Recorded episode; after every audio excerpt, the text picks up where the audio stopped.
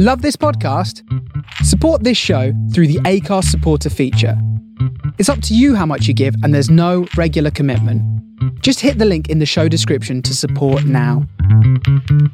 Welcome to series two of Broke and Ambitious with me, Frances Keaton. Each episode, I speak to a professional creative about how they got into the arts and how they managed to survive. We talk day jobs, good ones, bad ones, and weird ones, plus how to stay creative on the side and any money saving tips. As we enter series two, I have a favour to ask. Please rate and review the podcast wherever you're listening to give the show a boost.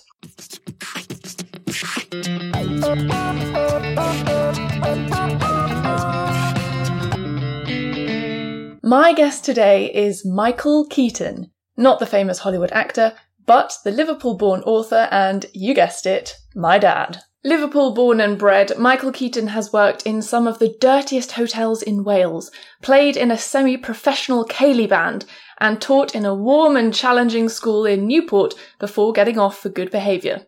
His books include Clay Cross, The Gift Trilogy, Cheney Behave, Tales from the Murringer, Phage, and Anthony Trollope Land, Power and Society. In this episode, prepare for some wonderful insights into getting started as a writer, some disgusting tales of working in factories and restaurants, and a toe curling moment where my own father tries to plug an erotic novel he wrote. Yeah. Here is my conversation with Michael Keaton. Welcome, Michael. Before we begin, I should say that this is slightly stretching the Broke and Ambitious theme because you're not broke. Nope. At least I hope you're not. no, I'm good. but it would explain why you're so stingy. You were a teacher for many years. How many years? Oh, about um, 30. 30 years, okay. But now you are a professional and freelance creative, a writer by Mhm. trade, and we're going to be talking about that. And I have to say, it's interesting to have an older guest on the show. Hope you don't mind me saying that. No, no, no. You're a baby boomer. I'm a millennial. We should hate each other, but we don't no, not yet. because we're related. we have been since I was born. You are my father, which explains the, the same surname in case anyone's wondering. Because, of course, there is another famous Michael Keaton on the art scene, the Hmm. actor of Batman, Beetlejuice, and Birdman. Do you sometimes feel like you're overshadowed by this other Michael Keaton when it comes to the arts? No. I suppose you're in different different areas, aren't you? Yeah. I might purposefully misspell your name when I upload this podcast so that people think that I'm interviewing that Michael Keaton. Is that okay? no. So, Michael, before we dive into your day job, is it okay if I call you Michael? Is that yeah, weird? that's cool. That's cool. That's cool. Are you going to be speaking like a hippie for the whole time? I'm sorry. So, Michael, before we dive into your day jobs, could you briefly tell us what's led you to where you are now as a writer? Hmm. I think basically I've always wanted to write the stories I want to read. The earliest memory I've got is when I had rheumatic fever as a child. I was about seven. And I was flat on my back in hospital and I was barely, I couldn't read. I hadn't been taught to read at that point. And the local doctor, Dr. Young, and I've forgotten his name, he gave me, for no good reason other than the fact he was a good man, he gave me mother uh, three Beatrix Potter books so I could read in bed, and of course I couldn't read, but the pictures were fantastic. and for an entire year on my back, I was, I would, you know, spend time just staring at the pictures. Jeremy Fisher and Mr. Todd were my favourites. And because I couldn't read the stories, I was making up my own stories about them. Oh, and I remember that really clearly. And ever since, I've always been writing off and on. Uh, I think, for example, when I was about 13 or so, I read an awful book, some people say, but I liked it, uh, The Last Days of Pompeii by Bulwer Lytton. It's got a really bad press as the worst opening line of any book. What is it? I've forgotten it. I think it was, it, was a, it was a dark and stormy night, I think. It sounds that's a cocktail. Oh, okay. uh, but I think then that really fired me. Um, and I started re- writing really substandard Roman short stories. I really? remember, yeah, I remember I had a hero called Marcus. And he was- Classic name. Classic name, classic cliche. uh, no doubt they were appalling. And then I started reading um, Leslie Charteris, who wrote The Saint, hmm of course, James Bond, and I tried my hand writing substandard thrillers. hmm I still remember again, I must have think about Mark or Marcus, because my hero was called Mark, and he had leather gloves. He had leather gloves. He had leather gloves. I remember his names, his, his hands fixed around the steering wheel as he's racing down country lanes. That sounds brilliant. Uh, it was crap. But, but then, then to the balance, you know, life got underway, and I didn't write for some time, off and on, every now and again, but off and on, only. So you grew up in Liverpool, and what did you do when you left school? Um, I went to become a cook. My dad went to sea, and I wanted to go to sea, and he said, no way, unless you got a trade, otherwise you'll be a dog's body. So I thought I'd become a ship's cook. And so I went to Catering College for three years, and became a cook, and realised I wasn't a brilliant cook. Now, the idea of doing that for the rest of my life depressed me. And so I'd also joined the Labour Party, Liverpool Young Socialists, and part of the militant group, which some will know, some won't. But I was so impressed by my new friends, most of whom went to university or were doing A levels. And I thought, well, I could do that too.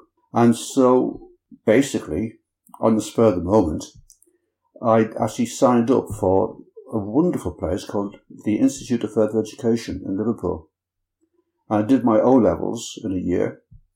I did my A levels in a year. Not because I was brilliant so much, I was just bloody hard working. And so I would do, you know, an eight hour day in, in the college and then maybe two hours overtime some days in the central library, which was a wonderful building in Liverpool.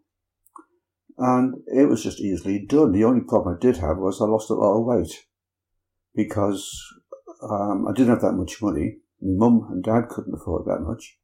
And I lost weight. I lost all my chubby youth. And I became kind of a slender sex god.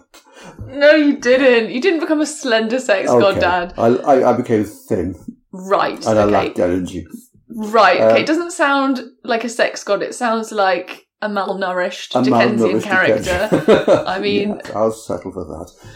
and then you studied English at Swansea. Uh, history. History. You're doing well, Patches. Do you know. I didn't think I'd have to research this because you're my dad, but clearly I did. Studied history Yes, at Swansea, in Swansea. and then you did a teaching degree. Yeah, mainly because I had no idea what I wanted to do. I think a lot of teachers end up teaching because they don't know what else to do. Mm. Of course, in those days, uh, if you took a course like teaching, you didn't go say, oops, mistake. You just got on with it and, um, and gradually became good, Mm. or at least adequate. Well, from your retirement and all the wonderful cards and presents you got from students, I think you really were a fantastic teacher and changed lots of lives. That's very nice. My aim, my aim is to make you cry in this podcast. But your first published book, I suppose, technically was, uh, well, you drew and wrote a book called Fred the Black Rat, yes, Which I- for you. which I still have. And I thought it was an actual book that everyone had. So I used to say to my friends, Have you read Fred the Black Rat? And it wasn't even, I mean, it was just a photocopied, stapled piece of paper. It was What? beautiful, but I thought that that was a book that we'd got from like a shop. when you were a simple girl. Thank you. Could I just ask a question? Where does the basket weaving course come into this? Ah. well, you've got to bear this in mind because I was, in, as I said, I was in hospital for those years. I failed my 11 plus and I left school at 15 without anything really. And I thought I'd like to get an English, you know, an English O level. Mm-hmm. I know what, no, I've forgotten why, but I thought it'd be a good thing to do. And so I went to night school.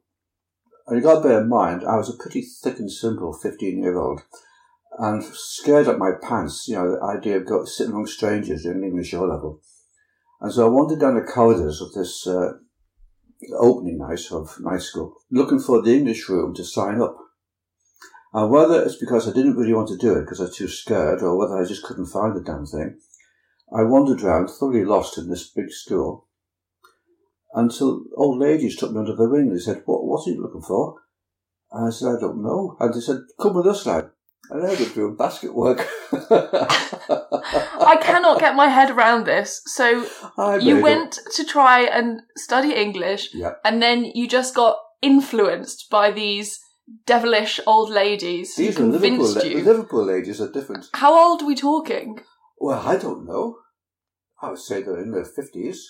That's not old. Okay, so but they were forceful enough to convince you. What else did they push on you? Drugs, basket work, and cocaine. basket work and cocaine. Yeah. So, did you make a basket? I did. I made two. I made two before I realised this is a dreadful mistake. Oh, I'm just imagining you just weaving this this wicker and being like, I came here to do English. What have I done with my life? Wicker man. My mum was very pleased. Oh. it's interesting because I've been home for the last three months and we've both been working as freelancers in that time. I've been doing self tapes upstairs. You've been writing downstairs and you're very disciplined.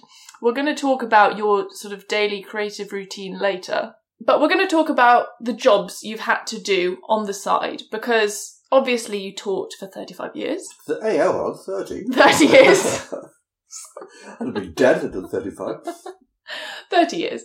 But there have been other jobs. There were jobs at the start of your career when you didn't know what you wanted to do, and there were jobs more recently that you've done while working as a writer. So, could we start with your best day job?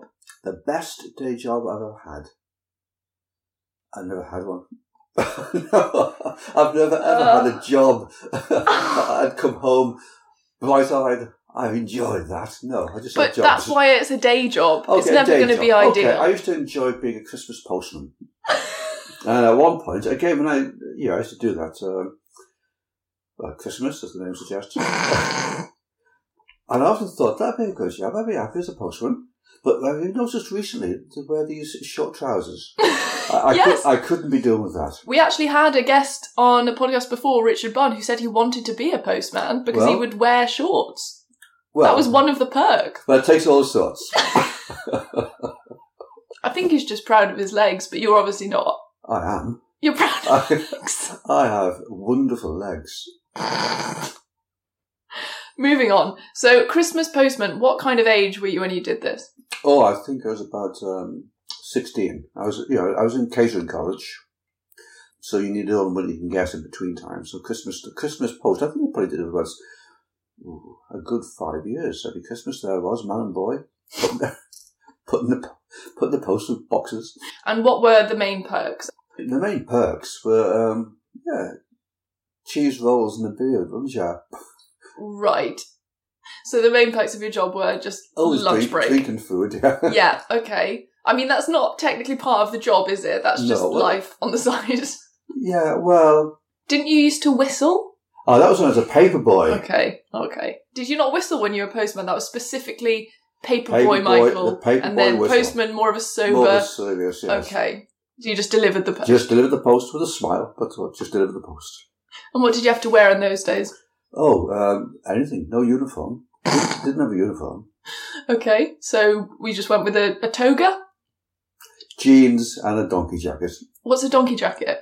It's one of those. Um, it's one of those um, heavy navy blue coats that dockers used to wear. Okay, donkey jacket. It'll come Donkey back in fashion before you know it, guys. I'm sure it will. And what were the hours like? Did you have to get up early? Yes, very early. I remember the cold winter's nights, and the, the sorting office was very yellow because they had the old fashioned lights, bright yellow, glary lights, and it was cold. It's just a little preview of some of Michael Keaton's writing there. Bright, glary lights. Wonderful.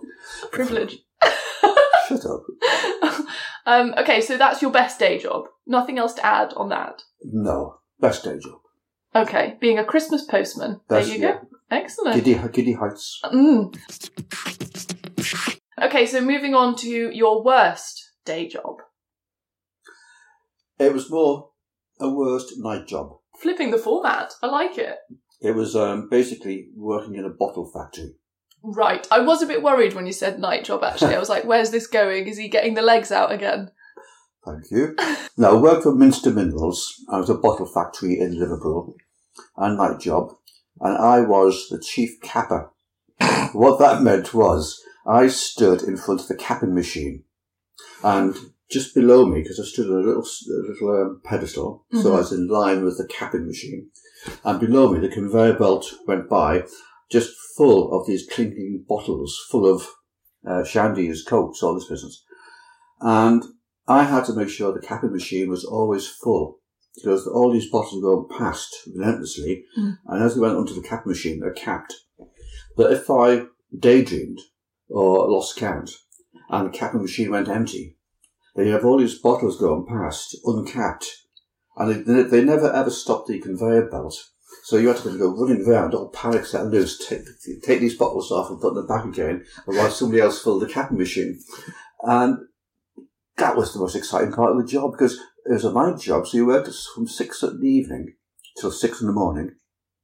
And to make things worse, there was a huge clock directly behind the capping machine. How Orwellian. So all I had to do basically was stir at the capping machine and try and not look at the clock because every time you looked at the clock, a minute had passed. Mm, classic. Um, but there's, yeah, somebody else had an equally unpleasant job, and he went quietly mad, I think, because further down the line, Mm. there was a guy who sat all night staring at the bottles, looking for quality control. Oh no. And the quality control basically meant making sure that each bottle had no foreign objects in it, and each bottle was full to the requisite level, and anything that had, you know, it had taken the bottle off. That's what he did all night.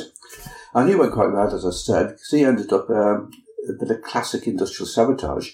The place was full of cockroaches and other insects, Oh, and every no. now and again, no. it was just it was just sticking the odd cockroach in one of the bottles. But he was on quality control. Surely he's just shooting himself in the foot there. Well, no, because nobody actually there was nobody else. There was, there was nobody Quality checking the control. quality, Right. checking the quality control controller. Oh dear. He had that power. That's So I've horrendous. never ever drunk. I can say this now because I think Mr. Middles is out of business. I was going to say, okay, But um, I've never, never ever drank a Mr. Middle after that. that's horrendous. I love the idea of these old school factories. Who was filling up the bottles with the with the shandy and the coke? You know, I've forgotten now. I don't know if I explored further down the line. Uh, there was just me and the capping machine. And quality control cockroach man. I, yeah, and the clock. and the clock. Good gracious. I'm just imagining you filling the capping machine and then daydreaming, as I imagine you did often, and you're thinking of Mark with his leather gloves on the steering wheel. And before you know it, you haven't capped about 16 bottles, so you run that out. was it. Yeah, How many times would you have to do that? I think it happened about twice a night. well, I'm not surprised. 12 hour shift, are you sure? It was from six till six. That's that's 12 hours. Is it? I I think so. word for it. Let me just check. Of course it is. Six till six. Yeah, okay. And did you have a little cheese sandwich in the middle? Gee, I'm sure my mum would have given me a little packed lunch. I'm going to cry. Nope. there was another job. Oh, yeah, go. Well, when I was a cook, I got a job in the, a big hotel in Llandudno. Huge hotel. Mm. And a very prestigious hotel, and I was a waiter. And that involved getting up at five o'clock in the morning so you could lay the tables for the first breakfasts at six. And then you served breakfasts until about ten and cleared up. And then you had to go again. You had a short break, just enough to walk the pier, and that was it. And you have to be back again for lunch hour to lay the tables and serve lunch. And then you had a slightly longer break. Then you had to do the same thing again for dinner. Uh, and that went on till about 10 o'clock at night. So it was quite a you know, time consuming job. But the worst was the morning shift when you did breakfast because you were feeling queasy and you had to go in feeling quite queasy at 6 in the morning, 6.30 to the kitchens. The nice stank of grease and everything you can imagine kitchens did in those days. Mm. And what was worse, they served, they fried their eggs and bacon on the lids of big soup tureens. Because that's a clever idea, because they're very, very large and wide and round. That's good.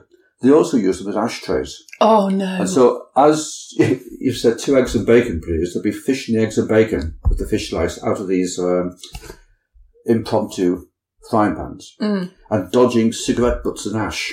Oh, that's horrendous. Uh, that really was. It took a strong stomach. Oh, how do you like your eggs in the morning? Um, smoky. That's horrendous. That's awful. So cockroaches in one place and then Um, cigarette butts and ash in the other. Where was the Food Standards Agency in these days? Awful. Did you have to, when you work at this hotel, did you ever have to wrap up knives and forks in napkins for the tables? yes, that was easy. That was easy. But so tedious. I had to do that once when I worked in a bar in Lyon, and I think I, once I wrapped about 400. Is that likely? Maybe not. Maybe 200. possible. I got repetitive strain injury. What was worse. You're, you're lucky. Luxury. Um, we had to um, fold our stiff linen napkins in ornate shapes, like little crowd. You know, weird, weird on. It's like origami of linen. Well, did your basket weaving course come in useful? No, it did not. In fact, I never actually mastered it. One of my one of the exams I did was a waiting exam, veteran service exam. This is in Catering College, and it was a practical, and you had to uh, lay the table, uh, then you had to kind of fold up, as I said, these weird napkins and weird shapes, and I couldn't do it, and I knew I was going to fail on that one. But Mike Adams, an old friend of mine, he was on the table next to me doing the same exam, and when the examiner wasn't looking, he quickly fiddled his napkins and passed it over to me. oh, bless him. That's so, So kind. I passed on my t- restaurant service. That's so sweet. Are you crying? A little bit. No, I'm not. Shout out to Mike Adams then, who helped Shout you. Shout out to Mike Adams. Yeah, still, still friends. Brilliant. Okay, so we had two worst jobs there, and I have to agree with you. They were Pretty dire. very bleak. Yeah, cockroaches and cigarette ash. The next one we're going to talk about is your weirdest day job. Weirdest. It's almost as if I didn't tell you the plan of this podcast, isn't it? Invigilating exams. That was so boring. The only way I could deal with that was to make the time go quickly. So, for example, I became a living clock. You can visualize this huge sports hall with all the desks laid out for the old kids. And I worked out if I stood my back to the wall and every minute walked, shuffled two feet to my left, wait a minute, shuffled two feet to my left, wait a minute, you've got the idea. It would take an entire hour to do the full circuit of the hall. So that was great for an hour exam. Bit of a bore for a two hour exam, but you'd do the same thing again. Then you'd have invigilators running. Anybody put their hand up to go to the toilet, you'd run for those. They're pure gold dust. You got out the hall and you walked into the toilets and you stood outside in the corridor free for as long as they were occupied. Have a cheeky cheese roll if you're lucky. On the sly. Uh, and then you played tick. Is it called tick or tag? I don't know what game you're about to describe. I've never heard of Tick. No, tick or tag? Tick. Will you t- tag? Will you touch somebody they're, they're it? I'm they're- sorry, are you a caveman? How old are you? You've forgotten the game Tag. Tag, It's okay. been going on for years. We used to call it tick in Liverpool. There you go. Okay. Anyway, so you can play tag. Have it your way. Tag. Tag. Uh, now you're tag. saying tag. Tag. you play tag. Grown men and grown women, in some cases very old men and very old women, would play tag. And the idea was you can just walk discreetly to somebody because you couldn't run with all these people doing exams. You had to walk discreetly. And the person seeing you coming, you were, you were up to, so they would walk discreetly away from you. And you would quicken your pace, sneak up on them, and you'd tag them and walk briskly away.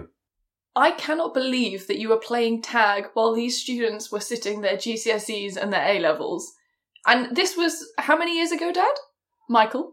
oh, I'd say about, um, I've stopped ages ago, but um, five years ago. Five years ago. So a man in his 60s playing tag. And are you sure that the other people were playing tag? Or You, you were just ambling towards them? know, I never thought of that. I mean, who had suggested this game? Oh, it's a long-standing game. Right, so it was more just by instinct you felt. So it's very likely that no one was actually playing it. They just thought, I think Michael's um, got a few issues. Feeling lonely. I think Michael's feeling lonely. He keeps coming up and I mean it's good job you didn't get charged for sexual harassment, Dad. That's awful. So playing tag, surely someone must have suggested that. Please, for my own sanity. Okay, somebody suggested that to me. The chief invigilator. The chief Invigilator. invigilator. These are pensioners playing tag. It's kind of beautiful, but not in an exam hall. You kind of you expect. I mean, the amount of cheating that must have been going on with these students because the invigilators were not doing their job. No, we're uh, seriously, we're, we're very, very conscientious. Right. When I, when I wasn't counting the bricks in the wall. and when you weren't shuffling around. Can you imagine being a student in that hall looking up and seeing this weird old man just shuffling? Hey, weird man, please. Weird man. Okay, you're happy with the weird, not I'm the happy old. with the weird. Okay, Weird's fine. good. Now I would like to ask you, how do you stay creative with writing? So what's your daily routine? Because from what I've seen, you mainly just sit around eating sardines on toast, listening to Bob Dylan. That's the ritual, yes. I need a bit of Bob before I start writing. Well, first of all, the ritual is I'll sit in front of the computer screen, then I'll immediately get distracted by going on somebody's blog or other. And I just need about five minutes of guilt, and once the guilt's gone, then I start work. Now, what I normally do is, the day before, I always make a point of ending the work with an unfinished sentence or the middle of a paragraph. So I've got something to go to immediately, finishing off a sentence, finishing off a paragraph. That's a good idea. It, it, works. Then, when I start a new chapter, I always put below chapter 16, chapter 12, whatever it is, a little side heading to do. And I just put down some bullet points. What's going to happen in this chapter? And then you start writing and eventually, if you're lucky, you've done about 800 or 1000 words before you know what's happened. The best thing to do is always say to yourself, and it's a cliche, this people always say it, and it works. Always say to yourself, I'll just do 200 words a day. Anyone can write 200 words. And then before you know it, you're only 500 words. And it just carries on. And then I normally stop after a thousand. I think a thousand a day is pretty good. It's incredible, a thousand a day. Do you stick to that often? No, sometimes when I get to 600. Other mm. times I might get to 12 or 1300 sometimes. I was really in the mood. Very rarely do I stop at 200. But the most important thing is bum on seat and do something every day. So even if I've got to go shopping or gardening or keep my daughter company, What an exciting life you lead. Tell us more. even if I've only got half an hour, I'll squeeze in 200 words. That's very impressive. And I'm sure that our listeners are dying to know do you do much reading? How do you inspire yourself to write? Ah, the reading is a luxury I indulge in at night time. I've stopped watching TV some time ago, but night time I read. And a lot of the reading is geared to write, uh, what I might be writing at the moment. So, for example, if I'm writing something that's set in Canadian wilderness, For or the example. for example, or the 16th century colonies, I'll go back to all the books I've read. So, for example, if I'm describing a snow scene, there are so many books I think of like snow. So sometimes I use books as um, memory for atmosphere, memory aids. hmm Other books are research, very clear research. But most of what I write, essentially, is what I want to read. And I think most writers, that's the reason for writing. But you've read books, and now you've reached a position where you want to um, read something that's not being written, and the only way you can do that is to write it yourself. Mm, that's beautiful. I like that. It's inspiring. One thing I would plug is workshop. And that's very good because it's a situation whereby you publish a chapter on that workshop and people across the world, Australia, Canada, America, God knows where, they will read that chapter and they will crit it. And you get incredible feedback, not from a local writers group, but from total strangers across the world. And in return, you've got to crit other people's work. So every post you make, you've got to crit four people. So Mm. you end up critting more than you post. So there's no parasites. But the wonderful thing is, you learn so much by criticizing or critting other people's work because you see things and tropes and weaknesses in their work. You think, Jesus, I, I do this as well. Do you have any tips for saving money as a creative? Don't spend. There's the inner stinge coming out. Don't spend. the man who never took me to a Liverpool match, even though he Oh, promised. I know, I know, I know. Or is that still on the cards? Is Maybe- it? I, I might leave it in my will. a season, a depressing season note. ticket. Oh my goodness. It's I'm over it now. I was only into it when Michael Owen was playing. So don't spend. Is Don't that what we're I okay? mean, I've got two pairs of jeans. Wh- Why would I need three pairs of jeans? The bare minimum. bare minimum. Right. But Poli- don't you ever miss sort of expressing yourself in your style? Like, don't you ever miss the donkey jacket, for example? Been there, done that. Okay. I mean, I guess some people might feel like it's part of their art to express themselves through fashion. I wouldn't necessarily recommend only having two pair of jeans, but I see what you're saying, investing in something good and not having loads of cheap things. Yes, I mean, if my wife will back that out. Um, Do you mean back that up? back that, back that up. See how the way of words. Um, Just backing out of the driveway in a car. no, I mean, I might spend a year not buying anything, Mhm. But all of a sudden I decide I do need a jacket or we do need this, I'll do the research and, I, and I'll spend, I'll, I'll get the most expensive. So don't spend much, but when you do spend, spend it. Okay, thank you for that riddle. Finally, Michael, what would be your dream job? Or what would be your dream position to be in as a creative, as a writer? That's so hard because I've got it at the moment. Um, but basically, I'd like to make a million dollar film. What? I- My trilogy, the Gift trilogy, ah, I would like it to be turned into a TV series or a film. mm, okay. So, briefly, what is the plot of this? Concerns Elizabeth McBride, who is 12 years old in 1912 when her mother dies, and she discovers that she is in fact uh, possessed of supernatural power. And the three books follow her life story from 1912 to 1941.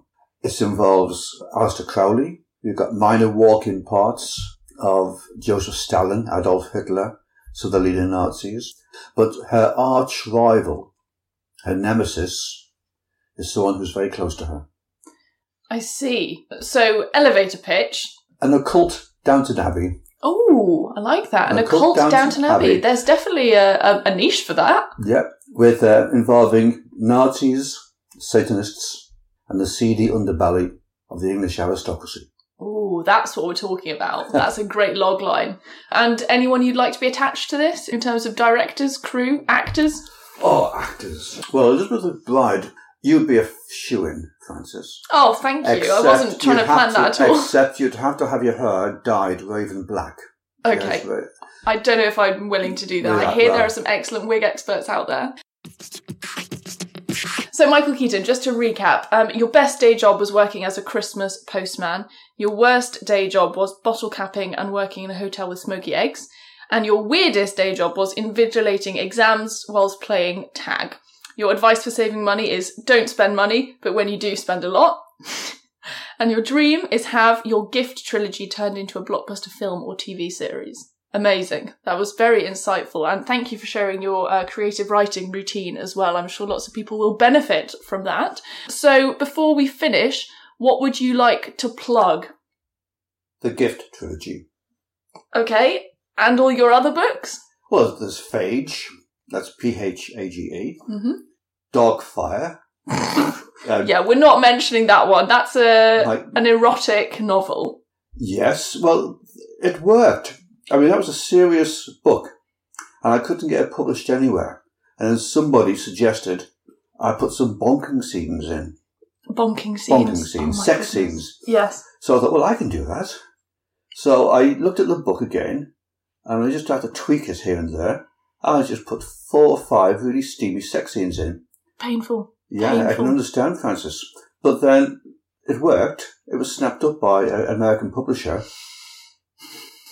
And all because I put four or five bonking scenes in a serious book. Um. Yes. Okay. And and then you you told your daughter excitedly that you'd had your first book published, Yep. and failed to mention any of the bonking scenes. So Yeah. I gleefully bought it, went to chapter one, fine. Chapter two, full on sex scene, and have been in therapy ever since. yes. okay. so Dark Fire, moving swiftly on. Claycross. Uh, Claycross is a parody of a late 1940s, early 1950s Private Eye, a parody of the noir genre epitomised by Mickey Spillane, and set in 1980s Newport, where all the attitudes of the early 1950s are so comically misplaced that the character becomes quite vulnerable because he's so much out of his depth. Mm. Uh, think of um, a Don Quixote in a fedora and trench coat. Excellent. Okay, so and your books are available on Amazon. Amazon. Brilliant. We'll put links to your books and to your blog in the podcast info. Any final thoughts, Michael Keaton? No, I want a beer.